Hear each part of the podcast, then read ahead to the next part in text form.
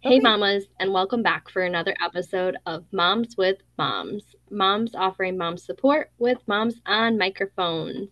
If you're new here, go grab your drink. I don't care what you're drinking. It could be, in Brianna's case, water from her child's sippy cup, which is perfect because mom life. Um, it could be in a coffee mug that's not coffee, or it could be a glass of wine, whatever you shall desire. And if you're not new here, welcome back. Mamas, we are going to have a fun time today. So I have Brianna here with me. Brianna and I went to college together. I can't remember. Did we had a few classes together too? I We know we were in. I think we had like maybe like one or two, but we were in different like clubs and stuff and organizations. Mhm. And all I gotta say is I love Brianna's attitude. Brianna is always very honest and very blunt, but she's gonna say it the best way possible, so you laugh about it. So this should be a really fun episode. So Brianna, why don't you tell our listeners three things about yourself that you think are important for them to know? Sure. Um, so I'm gonna try to keep them non-mom related, uh, because my uh son is two, and I am working on reminding myself I am a person outside of being a mom. So some three things about me that's just about me, um, is that I'm an avid uh book reader. Um, I love reading new books, um, physical and ebook style. Um, it's something that I like to do in my free time, um, which is I found a pretty easy thing to incorporate into mom life.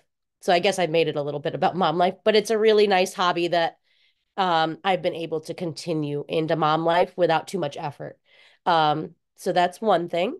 Um, another thing is uh, I am a lifelong athlete, um, from rec leagues to travel leagues, um, varsity teams in high school, and then I went on to play uh, Division three at our college um, for three years. So, um, and in adulthood, I've done some Olympic weightlifting competitions uh, and ran races. I just did a 10K in um, November. Um, I was two months pregnant, I think. I was Um, about to say, weren't you pregnant? I was, I was. Um, Oh, I trained for 10 awesome. weeks. Uh, and towards the end of training, we found out that we were expecting our second. Um, and I have been fortunate enough not to suffer through any morning sickness. And so I was able to continue my training and complete a 10K. Uh, so for those that don't know, 10K translates to about 6.2 miles. Um, so I did that in the fall, and uh, I like to try and remain active in any ways that I can. Um, so that's another thing that I enjoy doing and I'm passionate about. Um, and then I guess the the third thing is that I um I help coordinate volunteering efforts through my office so that we can continue to help our local community. Um, it's something that I've been passionate about my whole life. Um, I was a Girl Scout, and so you know, helping my community was instilled in me really young. Um, and it's carried on through my adulthood. Um, I spent a year um, out of college donating platelets at the American Red Cross. Um, if you go to the one uh, in Everett, um, off of Everett Road in, in Albany, uh, my name is on a plaque there for the amount of times that I went and donated. Um, but outside of that, I'll donate food to the local food banks, um, donate my time. Honestly, I find donating my time to be more rewarding than just dropping Yeah. something off and running around. Uh, but as a parent, you you do what you can. Um, and the way that I see it is if I have I if I have it to give today, then I can give it today and we can figure out tomorrow later. But uh, if I have two dollars and someone has no dollars, then we might as well both have a dollar. So, I love um, that. You're gonna make me cry. I love that. I'm sorry. Um, It's so, it's so sweet. uh, so Wow. that's that's three things about me that are not necessarily related to my motherhood. And um, as I said, my son's going to be two actually tomorrow. Tomorrow's his birthday, and um, Yay. I'm doing my best to remember that I am a whole person outside of being a mom, and that I had interests pre-parenthood. Um, and I can Mhm. continue those interests and and find ways to incorporate them during parenthood. I think it's really cool. Um, obviously, all of that is really cool. I don't want to negate anything, but the one thing that really stood out for me is the fact that you continue to do your athletic, um, your athletic desires, and you did a 10k. Like that's huge. You did a 10k pregnant. I couldn't yeah. even get up. I I was only two months pregnant. I was not that still, pregnant. okay, but still, like that's a girl. I couldn't even go run a mile right now if I wanted to. I I fell off my training. Sick. I probably couldn't run a mile either. But to be totally honest, I started. Um, I've struggled with my weight, even pre-pregnancy, pre being a parent, um, for a long time since college, and in May, I saw a photo of myself that was not how I'd like to appear. Um, and obviously, health factored in as well. I've been pre diabetic since about college as well. So that was important to me. About May time was when we also had decided that um, we were getting close to that 18 month postpartum mark where we would want to try and start trying for that second child. And I was like, well, I might as well do that a little bit healthier. So um, for Mother's Day in May, I got an Apple Watch. Um, and I started walking. And really, it was only maybe 30 minutes of walking two or three days a week. Um, and that's where I started. Um, and then when I started my training, I was doing um, a bunch of different things, but something called interval training, where you run yep. for X amount of rounds. Usually I would start with like three or four rounds of doing maybe one minute of running, two minutes of resting, one minute of running, two minutes of resting. And that's where I started. Um, and that was a struggle, one minute of running and two minutes of resting. Yeah. And then I got to a point where I ran my my 10K and I only slowed down to stop at the the water stops um, and I still ran so much slower than most of the athletes. I mean, really so much slower. I was towards the end of the pack the whole time, but I kept a consistent pace. I didn't feel like I needed to compete with these other runners because running is very much a um, competing with yourself yesterday sport and not competing with the people around you. Um, I wasn't there to win any titles. Um, I certainly probably never will be, at least as far as running is concerned. It is not my sport of choice. Um, but I set a goal for myself. I did the training, I put in the work, and I went from being able to run a minute and two minutes rest and being totally gassed to running a 10K in 10 weeks with, I think, about a week and a half off in between because I had gotten sick. So it it's it's not something that I just woke up one morning and decided to do.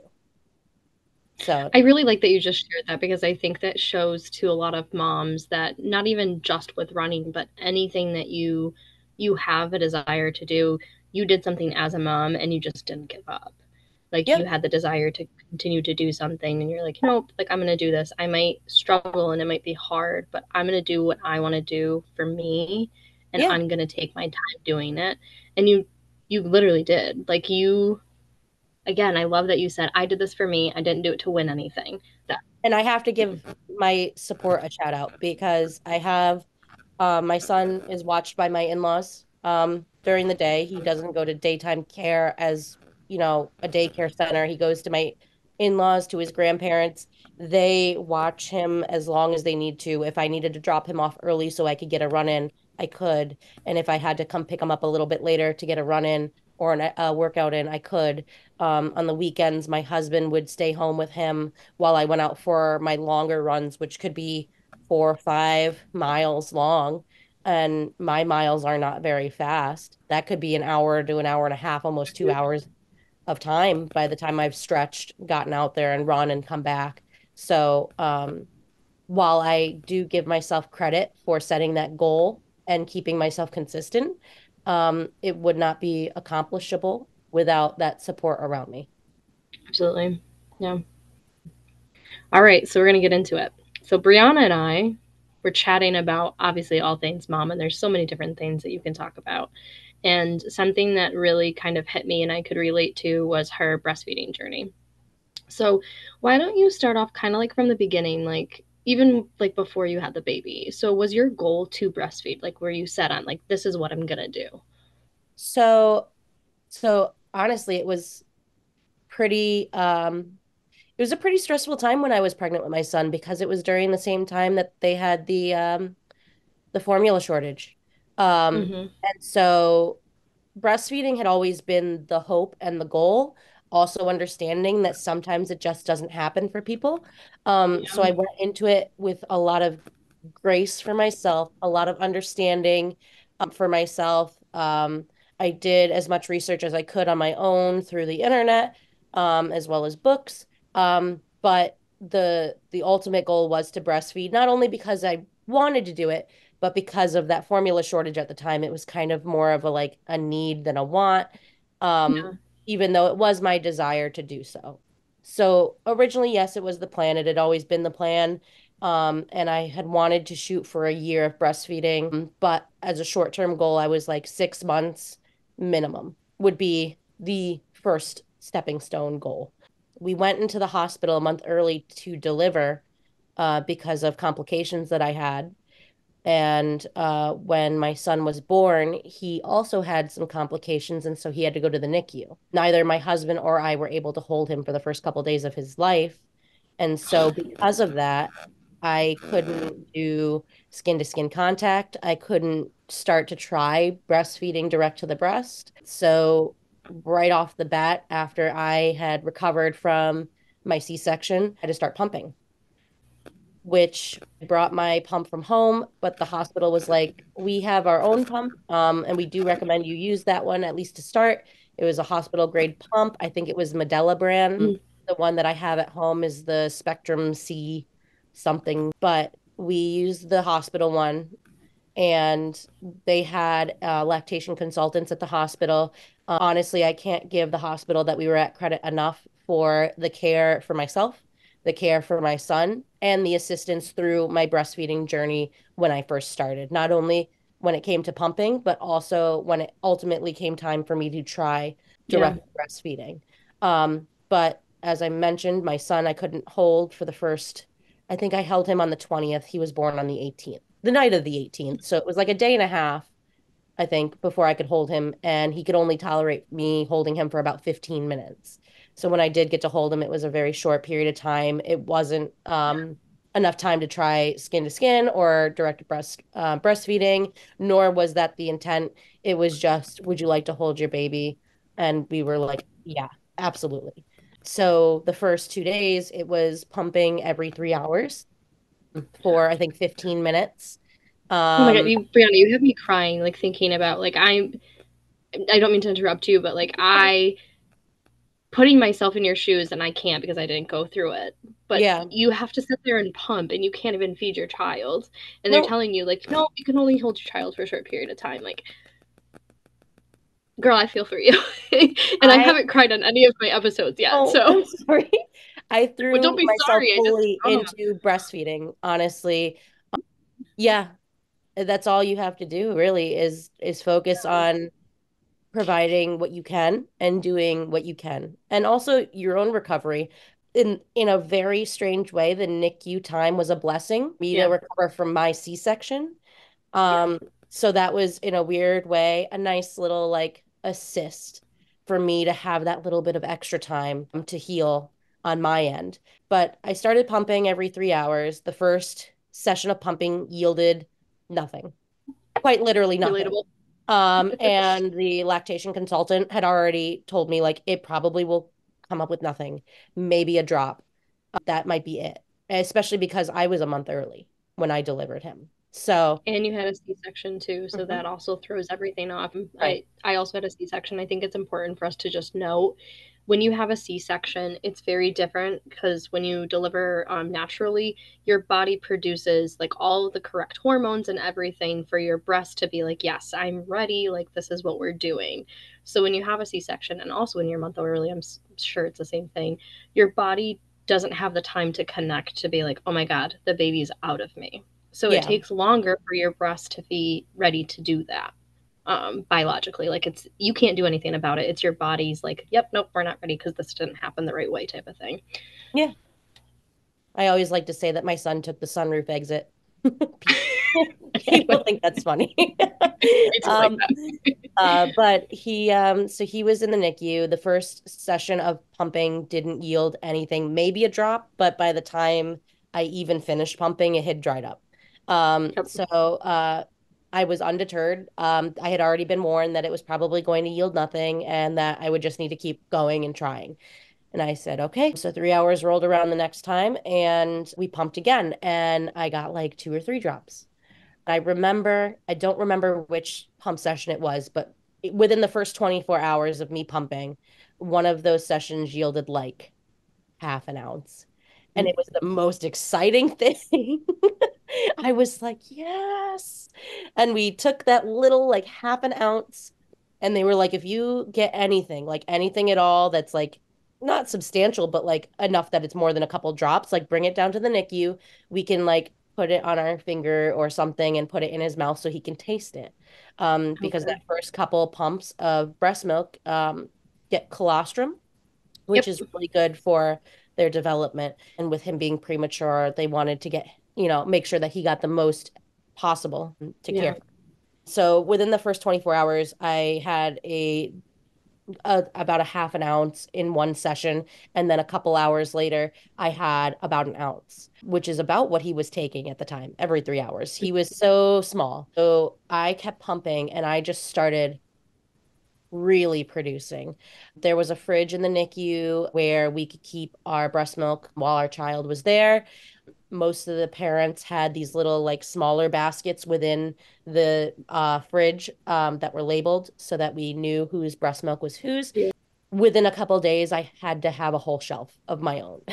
So Holy I crap. was, yeah, I it was a mini fridge to be fair, but yeah, I just once I started producing and I was pumping every three hours on three hours, waking up in the middle of the night to do it, getting up early to do it, because it was the only thing I really could focus on. I couldn't hold my baby yet, and I could make it to the NICU. Um, the first day I had to get wheeled down in the wheelchair. Like the next day, I walked behind the wheelchair using it as kind of like a crutch almost. Yep. Um, so little by little, I was able to kind of make my way down there on my own. But I just started really rapidly producing, and Chase did not at any point need to take in formula while he was in the NICU, which was great, which I took as a win for myself. I was really excited. I was happy to be able to do it, especially with him being a month early, relatively small, and then needing to be in the NICU. He was only in the NICU for about a week. And he was able to come home on my husband's birthday. So that was a really nice birthday gift for him to be able to come home officially we did try a couple times to do direct to breast breastfeeding once he was finally able to tolerate being held for a decent amount of time um, while he was still in the NICU. And then we did a family night in the hospital on the 25th, which was the night before we left, where they did his tolerance test for his car seat. But he and I and my husband all stayed in a what they call a family room. They give us the little bassinet that they put I don't want to say healthy babies, but babies that aren't in the NICU, the, the standard little bassinet that they put them Yep. in. They had him in there, and then we were in a room with two beds. So my husband slept in one and I slept in the other. They were just hospital beds, so they weren't anything large, but we got a night where if we needed assistance from a nurse, we could call them and get assistance, which was kind of nice that we didn't at any point need them, but it was nice that we knew we could lean on them should we need to, especially as new parents and Well, not knowing what not only you guys had a little bit of a different experience. So, like, you didn't have the care for your child. You guys couldn't. You couldn't have right away because he was the NICU. So, Right. having that experience before sending you home was probably really nice and reassuring because if you needed that, like you said, if you needed that support, you could be like, okay, like, what do I do if this happens? Or what if I do if that happens? It probably Yep. relieved a lot of your stress and anxiety in that aspect. It absolutely did. And I was in the hospital. So I was admitted on Monday. He was born on Tuesday night. I left that Saturday, but Chase had to stay until Wednesday. And I left Saturday in tears because I was leaving my baby behind in the hospital. Mm-hmm. Um, and we went home and we ate dinner and we went right back to the NICU to see him because they keep the hospital NICU open 24 hours a day, seven days a Oh, week if you want to go and see your child. So we would, you know, I, I also tried my best to make this time count for my healing. So the first night we did end up going back like an hour, an hour and a half, maybe two hours later. But the next couple days where he was still there and we weren't, we went at like nine o'clock. We tried to reach there for his nine o'clock feeding because he was pretty perfectly on 12, 3, 6, and 9 around the clock. So we would nice. wake up early enough to hopefully get to his nine o'clock meeting or eat feeding. Did try direct to breast there. It was a lot harder than I thought it was going to be. I mean, yeah. even reading things, I was like, how much of the nipple you have to get in and where the nipple should be positioned to get it in and how you should hold the baby so that he can properly get support and you're also not like hunched over for 30 minutes while they're feeding and mm-hmm. it was it was a bit of a scramble and like there's nothing worse than like trying to get your child to latch and they're screaming because they're starving yeah. and you're getting frustrated and they're getting frustrated and you're like I, I can't do this like i'm so overwhelmed right now this is mm-hmm. overwhelming mm. and like you're like you're trying to get them to close up on the nipple and they're not because they're screaming and they're upset and it's understandable like it's them trying to tell you like mom i'm hungry and you're like but i'm trying to feed you. Like i'm trying it's it's it's almost like you would just obviously in your head this is the whole thing. You're sitting there like just get on the freaking boob. Right. Like if you're that hungry just go on it. Yeah. Honestly it's now that i think back on it it's very similar to when i adopted my first dog, which sounds crazy. Um, but I adopted my first dog right out of college. And I, you know, I've always wanted to have a dog, but mostly I was hoping, you know, to get a companion to assist with some uh my mental health issues. You know, the companionship is important. And so I had adopted this puppy and I was super excited. I had gotten everything, you know, that I needed to be a puppy mom and a dog mom. But for the first couple weeks, he was wild. I couldn't get him to calm down. I couldn't control him. It was like we were talking. Obviously, we're talking two different languages because he's a dog and I'm a person. it's like we couldn't connect. We couldn't figure out. Like there wasn't a method of language to be able to communicate with him. So I needed to find a way to communicate that wasn't through language. And so I put my dog and myself through dog obedience training. And that was where we were able to make a connection to be able to communicate without needing, you know, language. So yeah. it felt very much like those first couple weeks with my my new puppy where like I didn't understand his needs and he didn't understand my intents with, you know, assisting with his needs. And so like you're trying to help this thing that needs you to care for it but doesn't understand that you're trying your best. mm-hmm. um, so it was very much like that. I breastfed and pumped uh, simultaneously when we got home. Um, I pumped because I wanted my husband to have the opportunity to experience, you know, feeding our child, but also to be able to help so that I could get rest. Um, mm-hmm. Because obviously, I'm still a week postpartum um, after a C section, um, which you know, I'm sure is difficult. Um, it's a tough recovery. So I would pump sometimes, breastfeed sometimes if you know, if three o'clock rolled around and he wasn't like losing his marbles, I was like, great, this is time to practice direct to breast because you're calm enough that we can coordinate this and try and make it work. I'm also more on the plus size myself. So I felt that a lot of the assisting tools for breastfeeding are not well equipped to accommodate a larger body from a mom. So, like, I had like a breastfeeding pillow that's supposed to wrap around your body. Yeah. Uh, and for reference, I'm five one, and I think postpartum I was maybe 200 pounds. I carry a lot of that weight in my stomach. And that's just for reference for other moms who are like, oh, that stuff also didn't work for me because yeah. I do carry a lot of my weight in my stomach. I'm also only a week postpartum, so I still have a little bit of my baby tummy. Too.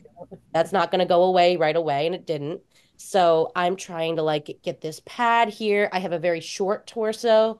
So like mm-hmm. I think the pad, like for someone that doesn't have a abnormally short torso, like I feel like I do, is supposed to sit somewhere like around the belly button. But like this pillow went almost right up under my breast, which would put him way too high to So be sitting where he needed to properly sit. And so it seemed like a lot of these pillows and assisting things for breastfeeding weren't weren't made for a body like mine in mind. So that was kind of like out the window. So then it was like, how can I stack regular pillows Yeah. to kind of assist in my comfort as well as my son's comfort?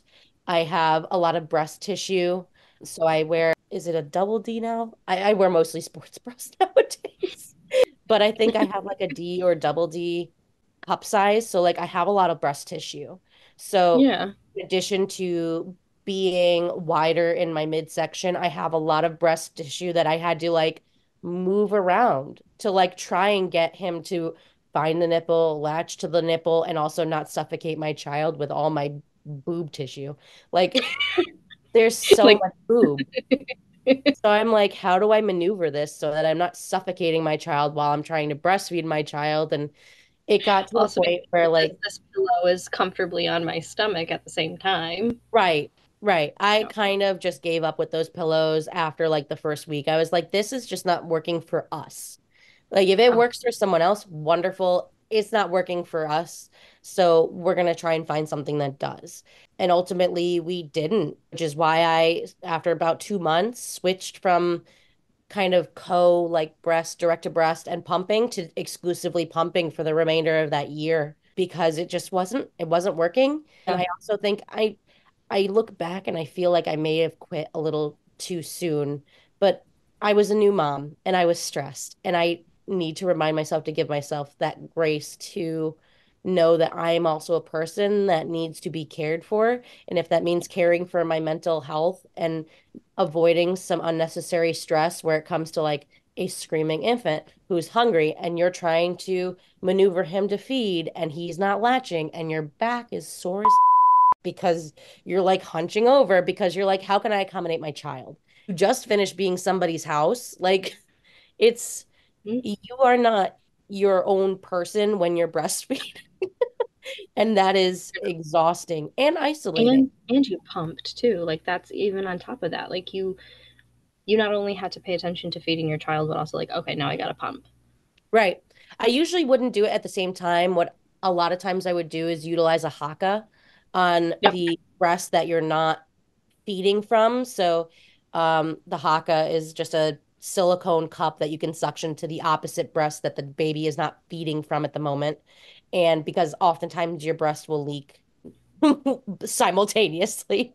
So to catch that excess uh, milk that's not being drank so that you can save it for later. So I would use the Haakaa a lot when I was breastfeeding. But a lot of the times I utilize breastfeeding as a, a tool for when I was out longer than maybe I intended to be. Like prepped bottles of whole uh, breast milk because obviously breast milk needs to be refrigerated and you can only be out so long with it. And so if I found myself that I was out longer than I meant to and now he needs to eat, I would just put him on the breast. Yep. So that was like the convenience factor of breastfeeding.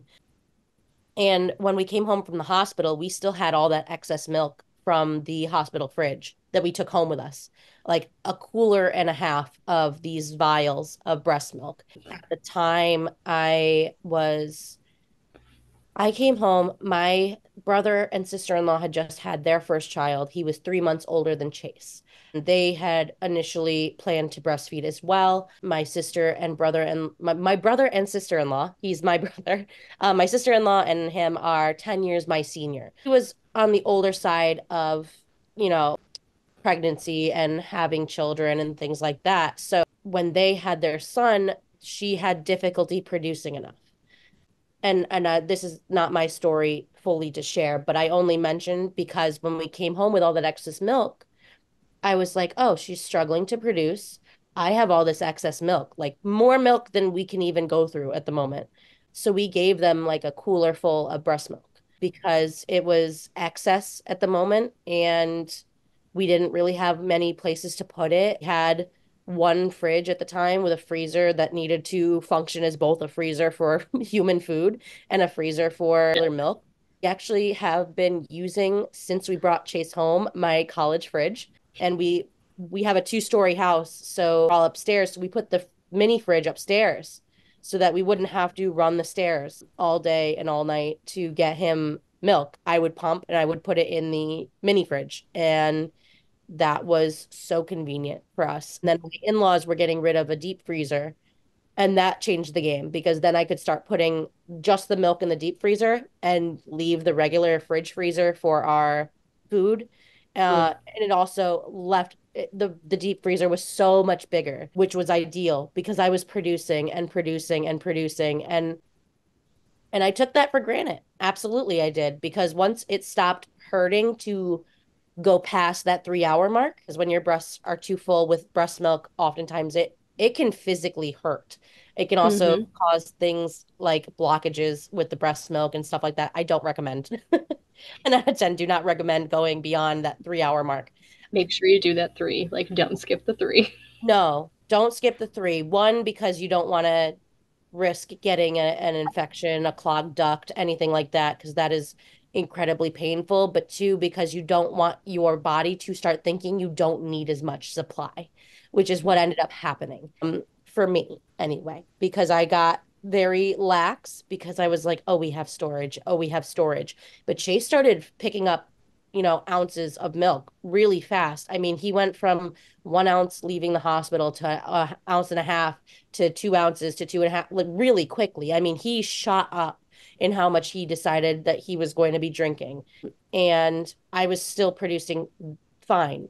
And throughout my maternity leave, I was producing fine. And so sometimes I would, you know, sleep through that 3 a.m. pump, you know, because by the time he was three, four months old, it was like, he doesn't need me to pump at 3 a.m. Yeah. I can sleep through 3 a.m. and get that extra rest. I started skipping them because, oh, I can get the next one. Oh, I can get the next one. And then because my body thought, oh, we don't need as much, it started producing less. So I started doing power hour pumps, which would be, I, I have to remember 20 minutes of pumping, 10 minutes rest, 15, 10 minutes of pumping, 10 minutes rest, and then another 10 minutes of pumping. And I would do those multiple times a day, which is now more of a time suck out of my day. And it is it can be really uh, a lot on your breasts, on your nipples. I mean, it can be really chafing and and irritating for your breasts and not to mention stressful because when they're still not on solid food yet, it's like you're your next baby's meal. If you're not producing, like you don't it's not like we had formula in the house to like supplement because we had never needed it. So it's like it got to a point where it got really stressful because I was being very apathetic about getting in all my pumps every single day. And so my body started producing less because they were like, oh, we don't need as much. It makes sense. Like the body is very yep. smart. I'm not because I was skipping all these pumps. I was doing power hour pumping. Um, when I finally went back to work, we gave about half the freezer storage to my mother in law because she was going to be my child's daytime care. Mm-hmm. Half the storage went to her house so that she would have milk on hand. He was five months old when I went back to work because I took New York paid family leave, which was 12 weeks. I took disability, which was eight weeks for C section uh, and my office gives one week of full pay maternity leave. Oh. So I was out for 21 weeks. So he was five months, just over five months when I went back to work. We had started him on his, you know, mush peas and uh, baby cereal and stuff like that about five and a half months. Shortly after I returned to work, we did start introducing that solid food, but solid food is still not their primary source of food for a while. So I'm still pumping. I'm pumping at work, but my boss and my company was incredibly understanding. My coworkers were great. They would always, you know, ping me or like uh, call over to my cubicle and be like, "Hey, Bree, do you need do you need that room in the next half hour? I need to take a quick call. Do you need that room, you know, around two o'clock? I need to make a call, or we have a we have a conference with a client or something along those lines." So huge shout out to my my boss and my coworkers and the company that I work for. I can't say enough good things about them. And I would bring my laptop in and I would just be I would be working, I would be pumping, Um, I have this really great photo of me. I think I was still on maternity leave at the time, but I'm holding Chase and I've got my portable pump on. So I've got like my shirt up, my cups on for pumping. I've got an infant in my arm. I think I was cooking at the mm-hmm. time, which is like the epitome of parenthood, obviously. Yes. And honestly, that became my life for the remaining time between then and when he turned one. And it was it was a taxing job in the physical sense, but I struggled the most mentally and emotionally while pumping. Breastfeeding was a wonderful opportunity. I am four months pregnant with my next uh, baby. We're having a little girl in July, and I fully plan to breastfeed again. I feel as though because I did it for one, if I'm yeah. able to do it for the second, I would like to do so. I understand that just because it was effective and possible the first time doesn't necessarily mean it will work or be possible this time around, but it's the goal again. So we're going to shoot again for that 6 month to 1 year range, but I I struggled a lot with with pumping breastfeeding at least you know you get that time with your child to bond and you're holding them mm-hmm. and you're watching them you know feed from you and you're giving them everything that they need. And it's just a nice 20 minutes or maybe not so nice if you're getting bit or you're not able to latch because there are those times too. But you know it's like having that full day of your child making you want to pull your hair out and then they give you a kiss goodnight and you're like this is the best thing ever so mm-hmm. are those times where you're breastfeeding and you're holding your child and you're like, this is it. Like this is everything. So you get those really nice, sweet bonding moments when you're breastfeeding yeah. direct to the breast. When you're pumping, you have these two plastic cones on your boobs, and you're probably in a room by yourself. And it's very isolating. It's very lonely. I struggled greatly. Um, I already have major depressive disorder. I've been on antidepressants since 2016, and I remained on them while breastfeeding with you know the advisement and guidance of my doctor. Um, yeah. But it was it was draining, stressful, worrying if you were going to be able to produce for your child's next bottle or their next day or their next week of you know being here on this earth and not being on solid food yet. Um i got to i think 6 months and i was like i was doing okay. So we went 7 months and then we got to 8 months and it started really taking a toll on me. But i was like it's 8 months now. Like we're yeah. so close to that 1 year mark. Like i i feel like it makes sense to keep going so i convinced myself for another month and then i got to 9 months and i'm like I really, I really would like to stop. Like, I was really unhappy, like, truly, truly unhappy. Uh, happy to do this for my son, unhappy for myself, who felt very lonely and isolated and stressed out. And am I producing enough or am I doing enough? And, you know, every time you produce less than you thought you were going to, it's like a punch to the gut and then like you'll have that time where you pump and it's more than you thought you were going to pump and you're like mm-hmm. yes. But it's very highs and lows. Um and That's... we got to nine months and i was like okay so maybe we can make it to that 12 month mark. I really want to stop. I really really do. But but we're so close. We're so close. And so we i got to 10 months and at that point i was like i would love to throw in the towel now. Like I really, really would. Like this is it for me. At this point, I'm like crying, stressed over it half the time. Yeah. Like very unhappy. Um and very happy in my parenthood, just very unhappy with the breastfeed or pumping. And, and and at that point it's like, well, he's on solid foods a lot now. So it's not so much like the most important thing anymore. Like he could transition to formula. And then I was like, but to transition him to formula, to just transition him to whole milk soon, it made no sense to do it.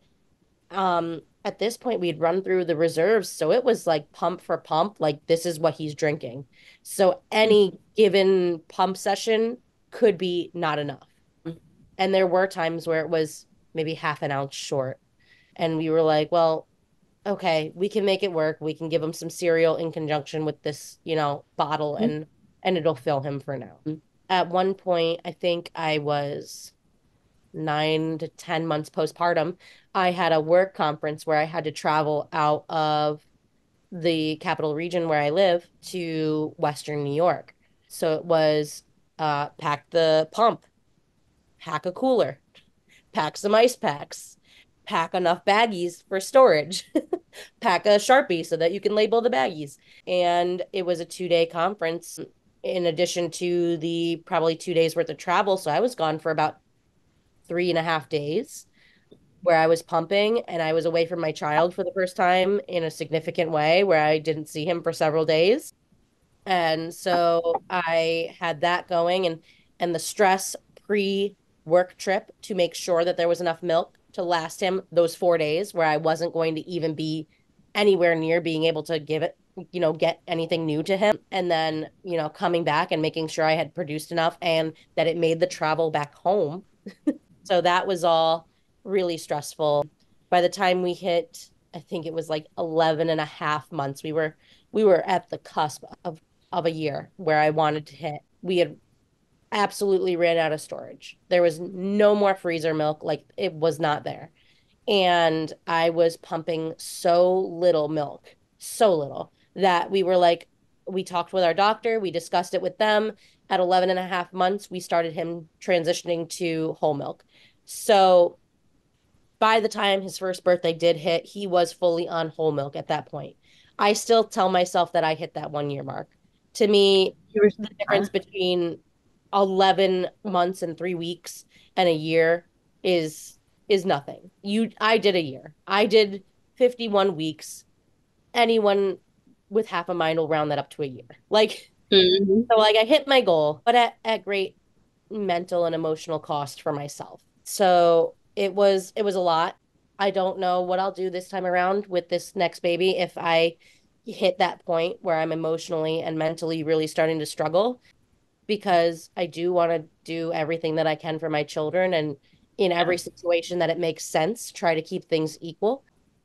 I'm of the belief that most things aren't going to be equal ever, but if I can give each of them a year of breastfeeding, that is one thing I can control and I can guarantee equalness in as long as I'm producing.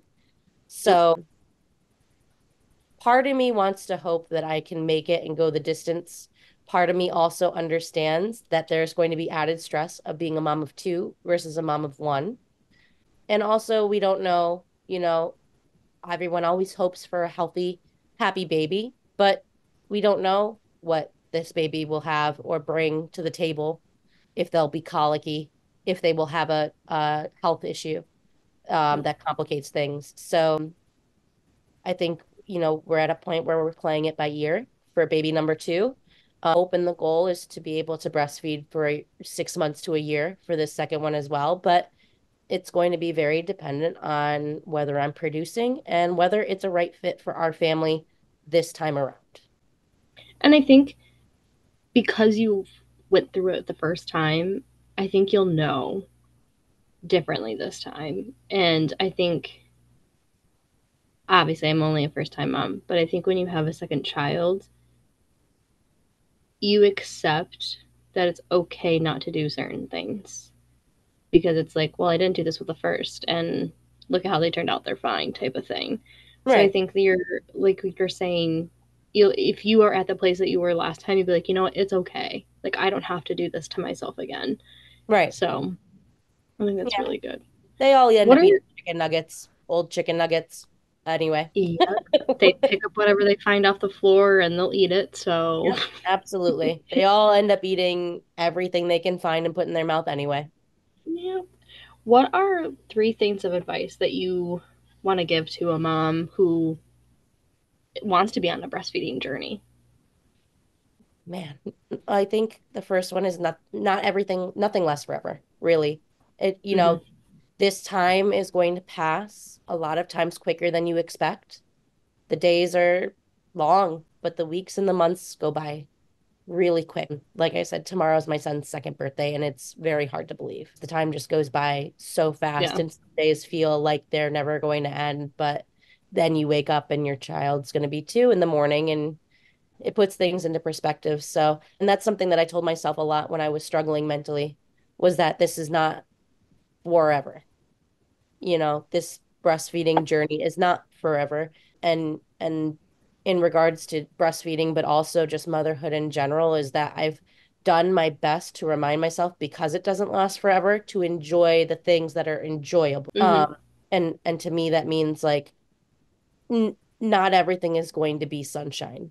And I'm not one of those people that's like, you should enjoy every last second because some seconds you're getting peed on and yelled at and hit or bit or kicked or dealing with a screaming infant for two plus three hours. I'm not going to tell anyone to enjoy that. I think someone would have to be a sadist to enjoy that. But the enjoyable moments, I do my best to try and recognize so that I can savor them. So that's, you know, kind of a big one is just that nothing lasts forever and to enjoy what's enjoyable of motherhood. It's hard and it's challenging and it can be difficult and tough. Uh, but so are you. You are also tough and you are also strong and you are also smart. And sometimes you need to make choices for yourself. And that's advice I give based on myself making maybe the wrong choice for myself at the time, especially as a first time mom and the pressures that we put on moms socially to do the breastfeeding and do it for a year and enjoy every last second of it and put a smile on your face even if you're stressed out about it and don't complain about it because then you're not grateful about it. And that's not the case. Do what is right for you because if it's right for you it's right for your family. Let's stop saying that breast is best and just say that fed is that is best. best. If that your baby is fed and happy and they're not screaming and crying, who gives a f- about right what they're drinking? yeah Bottom line. as long as it's made for them to consume and you have discussed it with your pediatrician because that's the only other person that matters outside of you and your partner deciding how to feed your child. That's how you should go. I felt very supported in my choice to to breastfeed through my doctor's office and through my, you know, family and support system and my partner, but I was also supported by all of those people when I had my doubts about continuing. I was the first person in my immediate family and my husband's immediate family to breastfeed a child. Everyone else had opted for formula, which again is fine, but it just meant that I had no one personally to draw from in in what was going on. Like I didn't know and nobody else around me did either. And your Um, first so instinct is to call your mom and be like, Mom, I'm struggling with this. And when you're oh breastfeeding and your mom's never breastfeeding, it's like, girl, I don't know what the Yeah, issue is. Right. My mom did attempt breastfeeding me when I was first born. I'm her first child. She did attempt it. She said that I wasn't latching. She felt very defeated and she stopped, which I feel like is not a exclusive experience for moms in the 90s. I think it carries on to today. Yeah, It Yep. is very frustrating. It does take time. It's not immediately going to happen. It's not immediately going to work. If it does, that's fabulous for you. Don't share that with anyone because we'll all be very mad. But hmm You're but it does you're the happen. that shouldn't be here right now. Exactly, like you're too good for us all. Please go away. Um, but This podcast is not made for you. for the majority of us, it doesn't happen right away. For me, it didn't work out at all doing direct to breast. And what ultimately ended up working for me and my family was uh, exclusively pumping. I do wish that I had tried a little longer. But again, when you have a screaming infant and you're frustrated and you're trying your best and you're trying to let your infant know that they're doing your best, but they're still losing their marbles and you know, you're working with maybe tools that weren't made for your body, like the breastfeeding pillows that I tried, you know, and you're trying to make these things work and you don't have uh, others around you's personal experience to draw from on the breastfeeding journey. Like you are, you feel very much like you're on a boat alone trying to figure this out. You know, maybe your partner is trying to assist, especially in particular with, you know, male partners versus, you know, maybe a a dual female household where it's like um I don't think this is working, and I, I'm not sure that you understand why it's not working. Like, even with a dual female household, if one is, you know, the one that bears the children and the other hasn't had that experience, maybe it is still the same experience with, you know, male to female households. But, you know, with even your partner's support, it can be still stressful. Like, it just feels a lot like herding cats. Nobody knows what's going on and everybody has opinions on how to help um, but doesn't have the expertise to really help and you're just trying everything and throwing a bunch of spaghetti at the wall to see what sticks and uh, sometimes nothing does and you're it's a lot so that's a little off base essentially i guess my my suggestions for parents looking to breastfeed is nothing lasts forever the stress the isolated feeling um, it's not forever. In conjunction with that, there is support for you. There are people out here that want to listen if they can't advise. There are people out here that can advise, um, like the wonderful breastfeeding consultants at the hospital that I delivered at. There are breastfeeding classes. There are places to turn to with the expertise to assist. And your pediatrician. They may be baby doctors and baby experts, but they can also assist and guide you, even if it's just in the right direction to find what you need. There are resources out there and there's support out there um, for people that just need a person to listen. You know, find that friend, find that person for you. If it's your partner, great.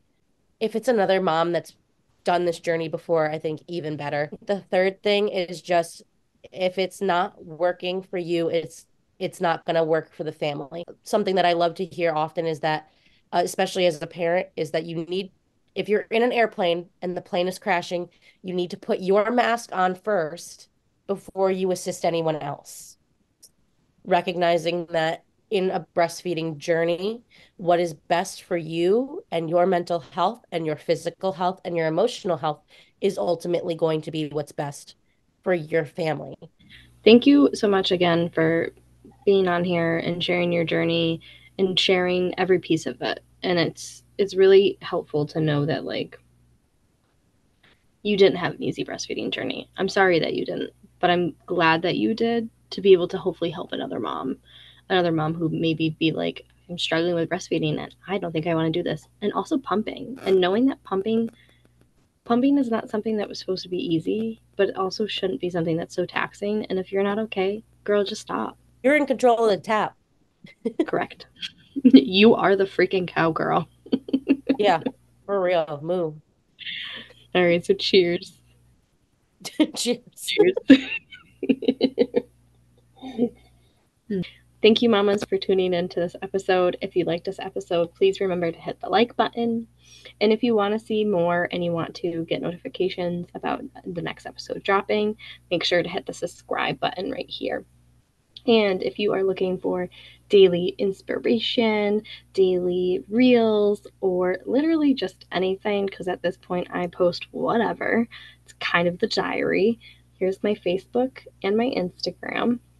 And then I also do the same thing on TikTok. So here's my TikTok. And if you want to be on the show and you have a story to share, hoping to connect to another mom, please, my DMs are always open. If you're struggling with something, please, please, please reach out into the DMs. Just remember you're not alone. And also, as always, moms, we're surviving and we're thriving. Bye, besties.